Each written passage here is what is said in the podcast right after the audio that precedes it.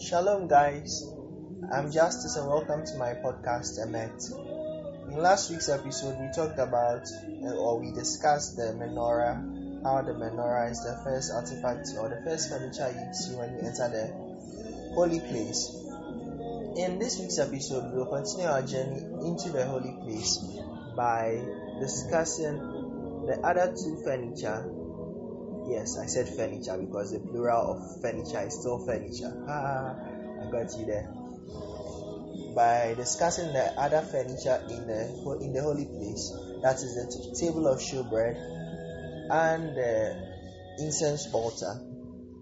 I hope this week's episode will be very short because next week and the week afterwards we are going to talk about the ark and the ark is a whole subject on its own. One of my teachers, Jeff Benner, has a lot of videos, has a lot of tutorials on the ark, and I always learn something new whenever I rewatch the video. Yes, rewatch the video, something just pops up, and I gain a new revelation of the ark, which applies to my own life and even my own walk in Christ. So, without wasting much time, or without much ado. I didn't say I do, I said I do. So, my friends, listen well. Without much ado, let's go straight into the other artifacts, the other artifacts in the holy place. So, let's begin with the table of showbread. The table of showbread is located to our right along the north side of the tabernacle directly across from from and illuminated by the golden lampstand. So the bread is illuminated. Pay attention. This is for your own meditation. The bread is illuminated by the golden lampstand. Remember, there was no other source of light in the holy place other than the golden lampstand. There was no other source but from the golden lampstand, but from the menorah the light from it is reflected off the walls that are made of boards of acacia wood. Yes, an acacia wood or shittim was used because it was strong, it was durable, and it was pest resistant. So most of the most of the artifacts, but for the laver or the lava and the menorah had shittim in it because of its durability and because it was pest resistant. So the table, light from it is reflected off the walls that are made of boards of acacia wood overlaid with pure pure gold.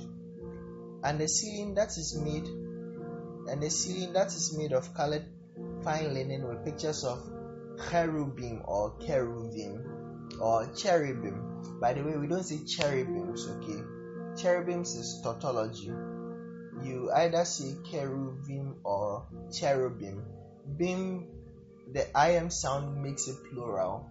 So singular is cherub or cherub. Cherub is anglicized. Or you can say cherub. So if you want to know more about cherubs, maybe some other time we'll talk about angels from a Hebraic perspective. Remember, my subject is Hebraic studies biblical Hebrew studies, nothing else. Okay, that is what I am into. That is what I believe I have been called to do. So let me take it again.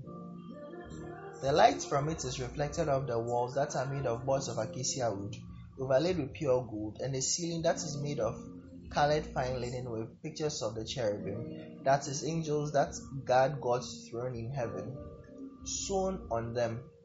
So you can read more about that about that in Exodus 26, verse 1 to 26. Just as the priest could not see the bread without illumination of the golden lampstand, we cannot see God's provision for our lives without the illumination of the Holy Spirit. So, so, so, in our walk of life, in our walk in Christ, we we are practically blind without illumination by the Holy Spirit it's the lights it's light from the holy spirit that tells us what to do how to appoint our days today i remember sharing something with my very good friend she knows herself about the word manna, about appointing our days. And it's curious to know that the word manna is also used in Jonah, in the book of Jonah, for the time where God, the KJV says, God prepared a big fish.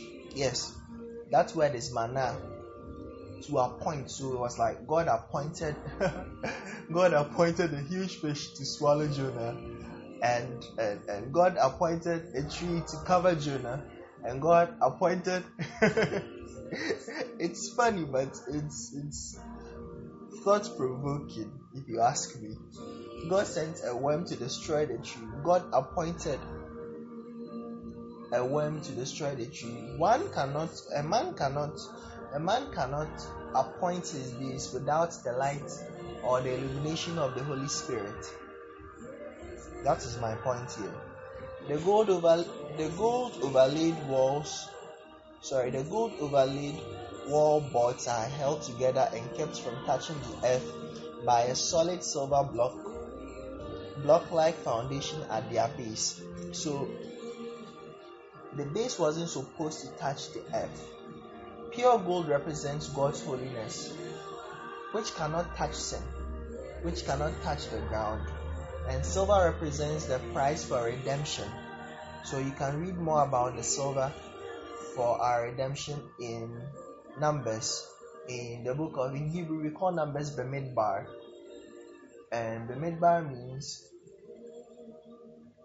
in the wilderness, Bemidbar. So let me go over again. I think I've said this in previous episodes.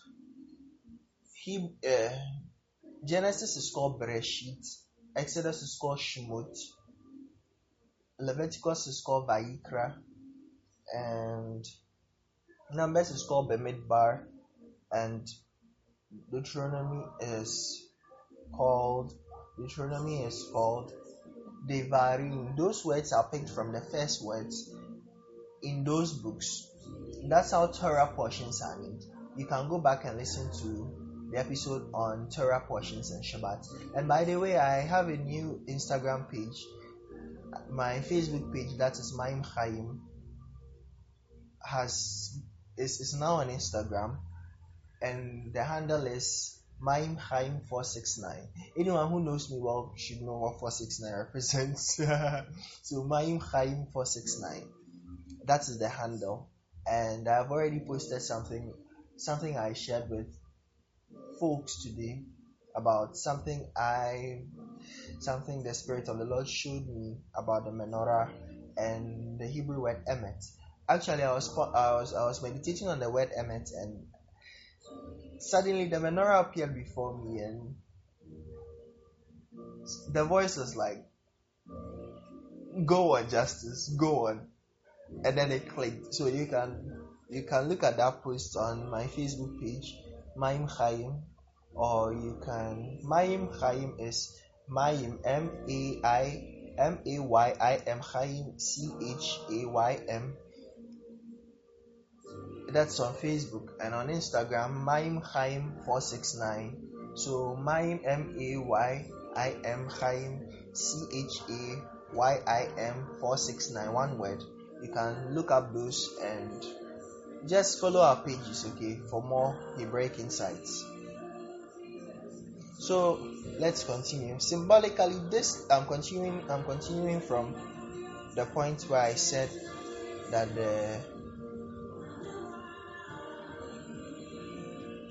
where i said that the that the boards of the wall boards of the tabernacle wasn't supposed to touch the ground so symbolically, this tells the story of our mediator Jesus, the God man making a way for fallen man, that is death, fallen man is death, to connect back to God the Father, pure gold by becoming our payment for redemption, silver. I take it again. Symbolically, this tells the story of our mediator Jesus, the God man making a way for fallen man, that who is dead, who is death, to connect back to God the Father, who is pure gold, by becoming our payment for redemption, silver. So you can read more on that. You can read more on that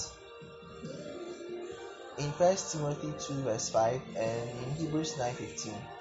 It also represents that the foundation of our lives and the church is the redemptive work of Jesus Christ. This is where I get a big hallelujah. My producer just shouted hallelujah with her with her cute voice.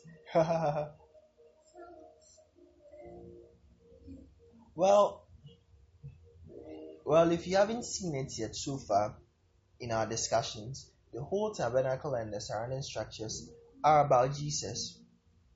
It's about Him. It's about Messiah. It's about Messiah. It's about Mashiach. It's about Christ. It's about our high priest in heaven.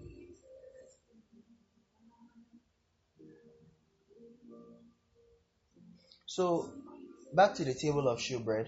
The table is made of acacia wood and is overlaid with pure gold, like I said initially. It has rings on each con- in, on each corner for inserting the gold covered for inserting the gold covered acacia wood poles that are used to carry it. So because the tabernacle was always moving, because it's it was the moving presence of God, there had to be there had to be there had to be poles on each of the furniture okay to to to for it to be lifted by the kohanim and the leviim or the priests. Remember not not all levites were priests but all priests were levites. The levites were the sons of aaron. Aaron and the sons were the priests. They were in charge mainly of they were they were supposed to be they were supposed to be the custodians of the tabernacle, whereas the other Levites helped in minor duties such as carrying the furniture in the tabernacle.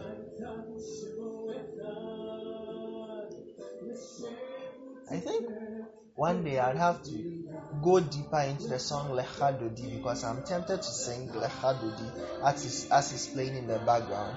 Maybe one day I'll take five minutes of the time to talk about why I really, really love Lecha Dodi. Anyways, let's proceed. There, there are plates, bowls, pitchers, and cups, all made of pure gold.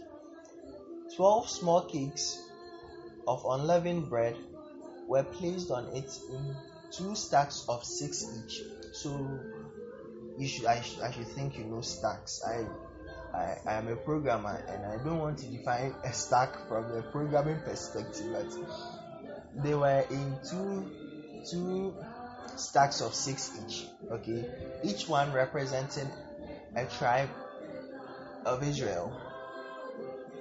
There was one cake representing each of the twelve tribes of Israel.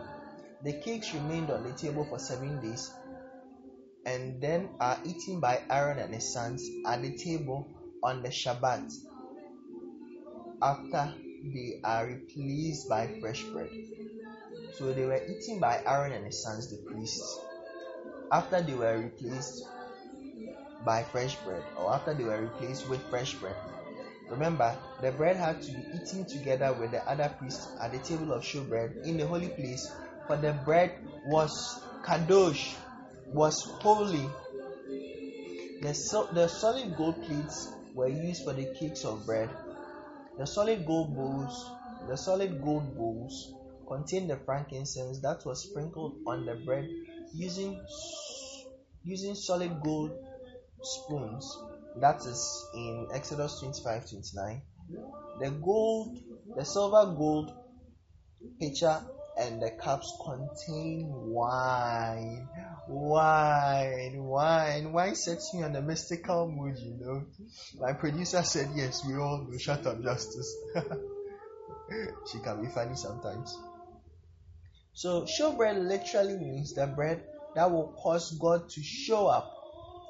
It will cause God's face to show up.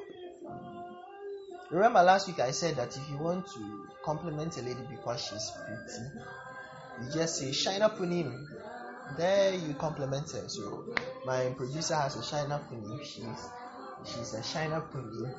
Please don't tell I said that. Symbolically, Jesus is our bread, our provision, that those that partake of him will receive life, will receive Chaim, for he is the Lechem Chaim, the living bread. So, funny story on Saturday, I was with my producer in our church auditorium and I asked her.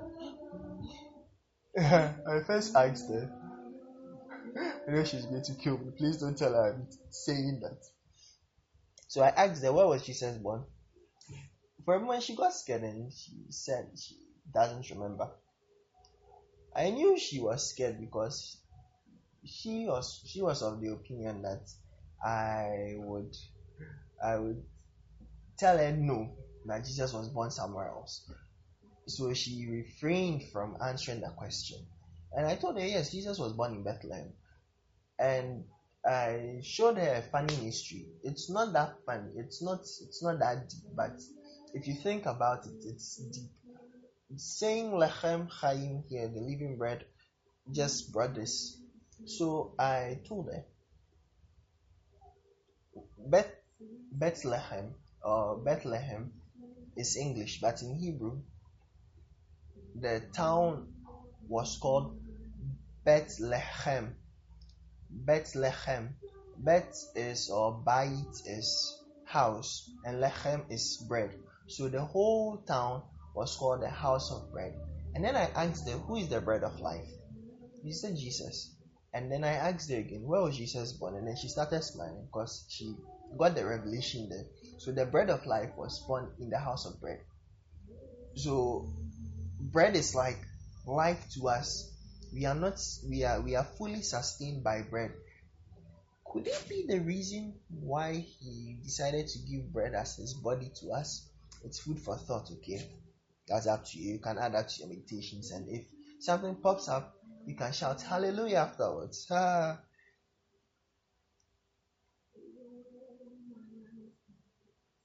So, where was I? So, showbread literally means the bread that will cause God to show up. Symbolically, Jesus is our bread, our provision, that those who partake, that those that partake of him will receive life. The frankincense represents our prayers to God. The wine is symbolic of blood, which represents life, and it was poured out as an offering. You can read more about the wine offering or the libation offering in Leviticus 17:11 and in 1 Corinthians 11:25. Realize the fire of God never never falls unless there is a sacrifice of something costly to the giver on the altar. Which reminds me, one day I'm going to talk about the Tamid sacrifices, okay, and how how how we see Messiah. Remember, every activity in the tabernacle points to Jesus. So one day I'll talk about the Tamid sacrifices and how it relates to us and to Jesus and even to our walk. Furthermore, God measures our giving Oh, where was I? Realize the fire of God never falls unless there is a sacrifice of something costly to the giver on the altar.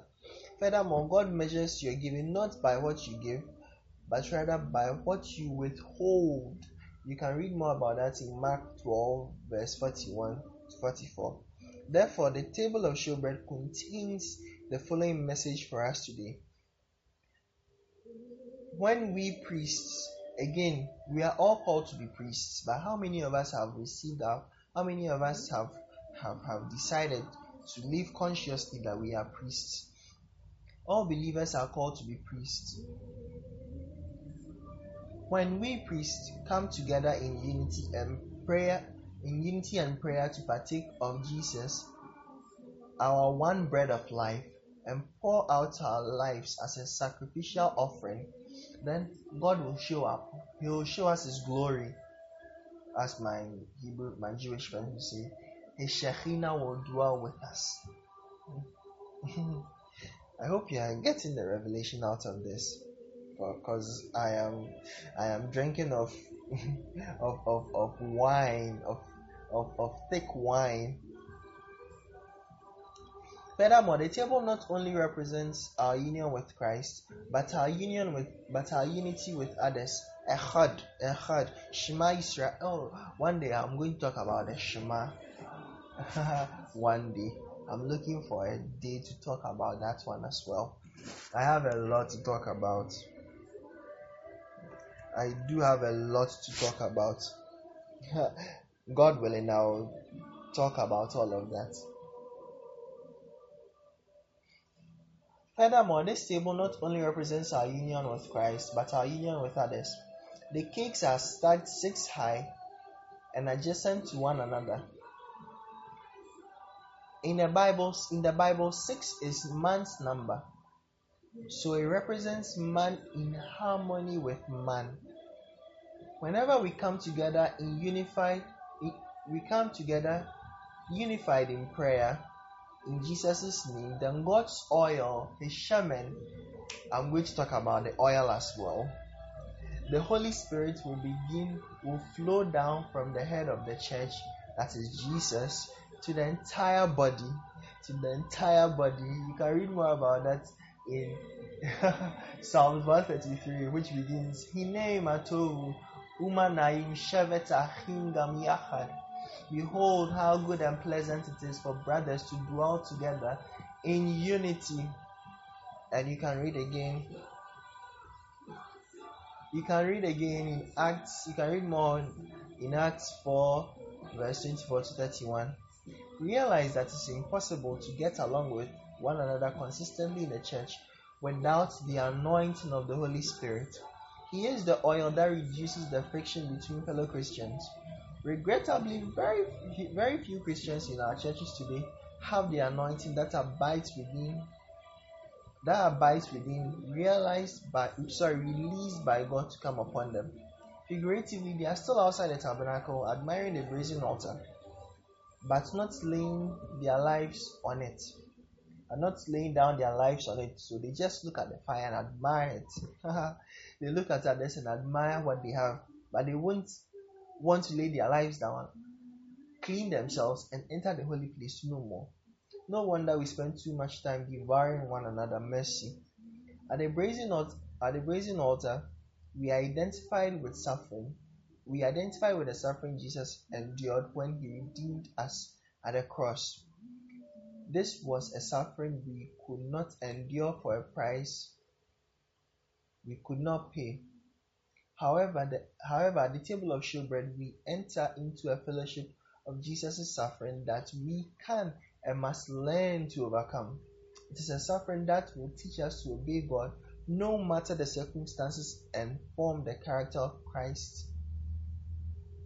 And form the sorry, let me take it again. It is a suffering that will teach us to obey God no matter the circumstance and form the character of Christ in our lives.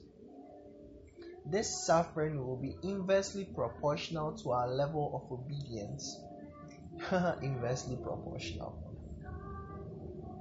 Realize it is the love of God that compels Him to judge, to judge it right for this suffering to come into our lives. He loves us too much to leave us in our fallen condition in the light of the availability of having our character conformed to that of Jesus. So, closing remarks on the table. However, this is not referring to self imposed suffering based on unwise choices, but rather suffering. But rather suffering that is divinely orchestrated to accomplish God's purpose of making us like Jesus in obedience and character. Suffering is what rep- suffering is what is represented by the stale unleavened bread eaten with bitter frankincense upon it. It is the call to pick up your cross daily and deny yourself what the world is profusely offering the temporary pleasures of sin. It is at the table of showbread that we die to being led by our emotions. That is, we learn to cause our emotions to follow our will and not vice versa. And when I say our will, that of Hashem. So I hope you got something. I would want to proceed to the next thing. And by the way, if you can hear the song playing in the background, that is Jesus Your Love by Christine DiMarco. I love her so much because she has a very heavy voice. Kind of like how my producer sings. But she sings better than Christine. Please don't tell her I said that. I'm really enjoying today's podcast. And my cherished listeners are the reason why I'm enjoying it. I hope they continue listening to this podcast. And I believe personally that we will go bigger and the whole world will hear our message soon.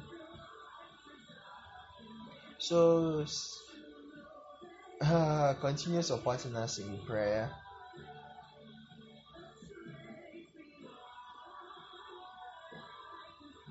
So let's proceed to the next subject on the bill. The golden altar of incense.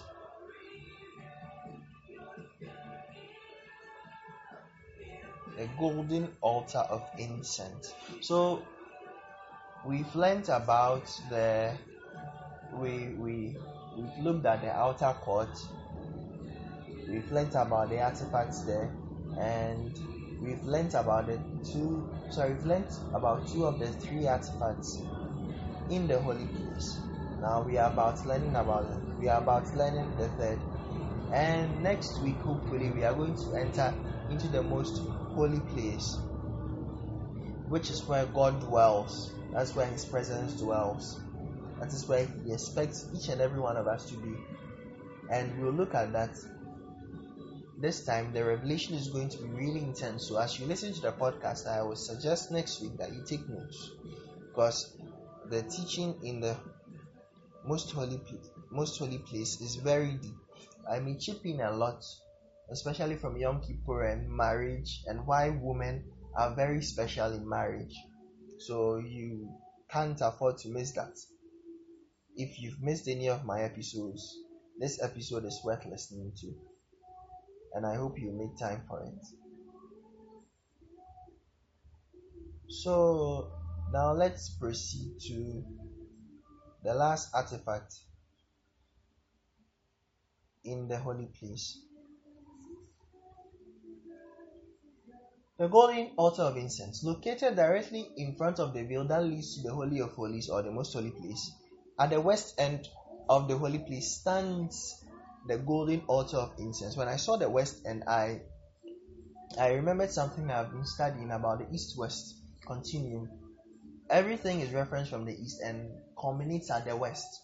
Like with the tabernacle, everything it's it's from the east first. So you enter the tabernacle from the east and make your way to the west, just as the sun rises from the east and sets at the west. It's food for thought.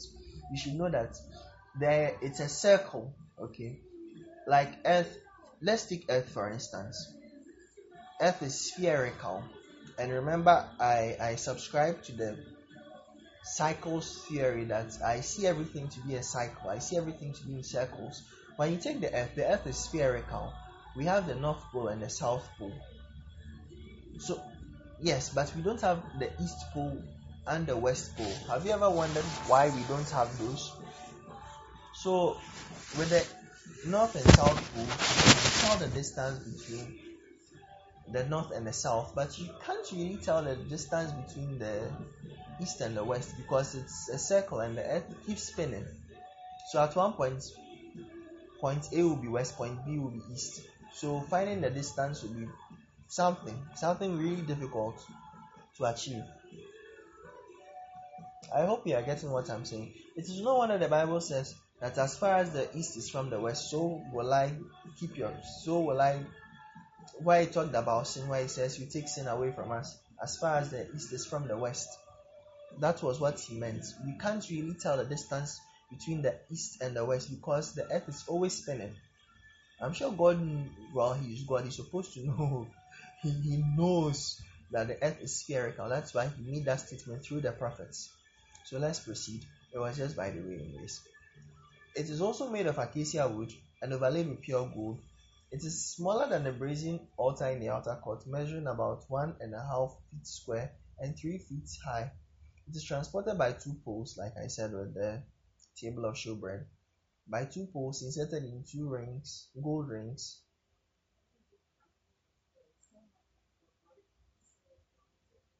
Attached to the corners of the altar. The altar is used to burn incense in the morning and evening, so that the fragrance was continually rising to God rising up to God. When the morning batch of the incense was exhausted, the evening batch was lit. The incense represents the sin, the prayers. Sorry, I didn't say sin. The incense represents the prayers of us saints. The continual burning of incense depicts praying without ceasing. No other sacrifice, no other sacrifices were offered on this altar of gold. Only the sweet smelling incense.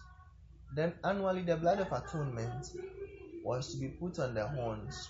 Again, this blood on the horns of the altar is symbolic of the power of Jesus' blood to save even to the four corners of the earth. That is, this altar is available to all, not just some elite group of Christians. Note, this altar is not made of bronze, which is symbolic of judgment. That is, the golden altar is not about paying the price for sin, but rather praying, but rather praying the price for intimacy with God. Pure gold is symbolic of the divinity of God. The golden altar of incense is the closest piece of furniture to the entrance of the Holy of Holies. Therefore, it is the nearest to the heart of God. As we wait before God, talk with Him, long for God, we are drawing near to His presence. This ministry of, in, of intercession is the last ministry prior to going beyond the veil into the presence of God. Those that arrive at the golden altar of incense have become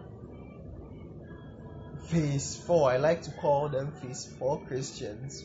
They have advanced from a lower level to a higher level so they are of a higher order. The golden altar of incense is the closest piece of furniture. Sorry, I've read that already. Remember, we identified with Jesus' suffering and death at the brazen altar, participated in his sufferings at the table of showbread, but now we must participate in his death. It's a divine participation via the final surrendering of our will at the golden altar of incense, we finally understand in our spiritual hearts that the only reason we live is to accomplish His will. That is, at the golden altar of incense, we choose to lay down our eternal purpose and pick up Jesus's. Consequently, the golden altar of incense represents the will of man.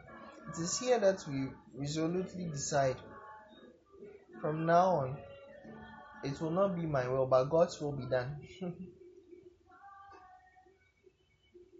At this phase, our journey, our spiritual journey, is to conform us to Jesus' death.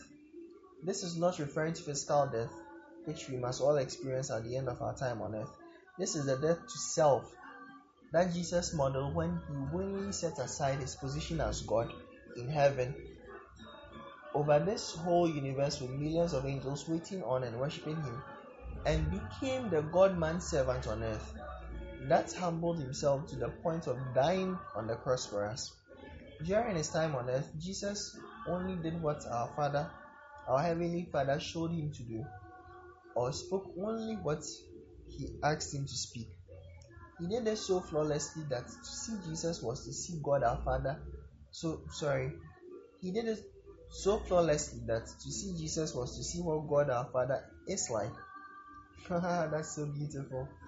Furthermore, this is why he called the word sorry this is why he's called the word because there's no difference between the words that the father is saying and what jesus is doing similarly we are to die to self die to disobedience or sin in every area of our lives Jesus referred to this as picking up our cross daily. Note that just desiring desiring to save our life, even if we don't save it, will cost us will cost will cost us living his life, or rather, Jesus living his life through us. Furthermore, we must successfully complete that higher phase, complete that higher phase, or we will never experience the joy of Jesus living his life through us, which is another phase. Okay, I have them in phases. Our phases, our walk in Christ is in phases. That is how I see things.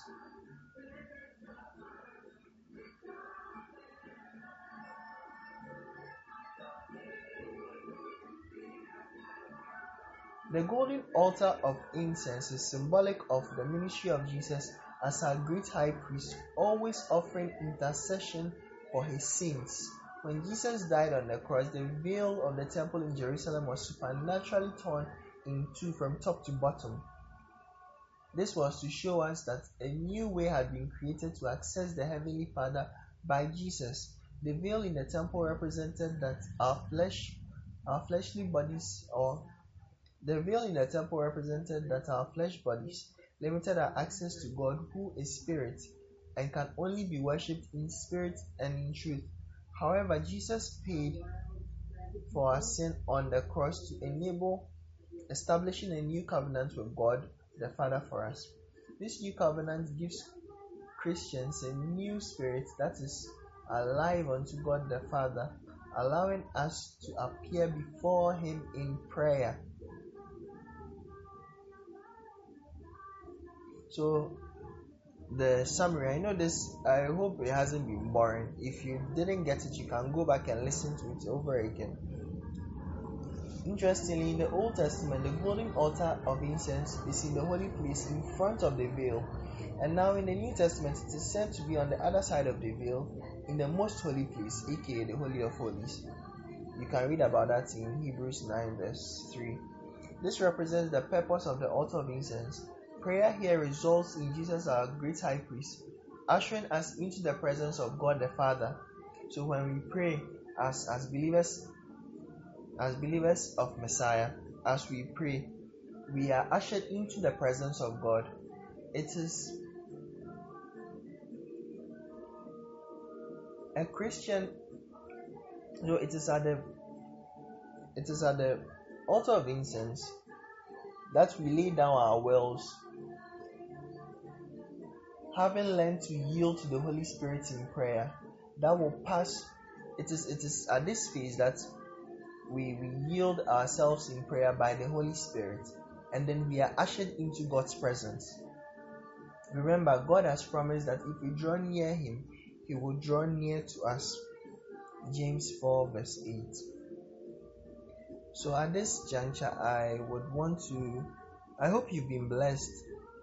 I would want to bring this week's episode to a close and prepare for next week's mega episode on the tabernacle. Yes, I'm sure this is my shortest episode, but I hope you got all that I said concerning the concerning the table of showbread. Even though I didn't go deeper, I didn't want to go deep because I have a lot to share on the ark, and I didn't want to split this episode into two, so I jumped everything into one to make room for next week's episode on the ark because the ark, as small as it is, is very huge I don't want to call it small. Sorry if I use that, but it's very huge. Just talking about the ark takes months.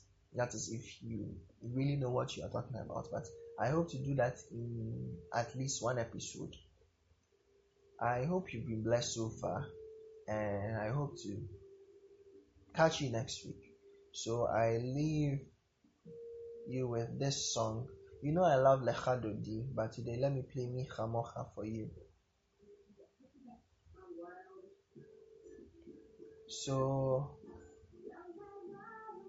same time next week. Shalom.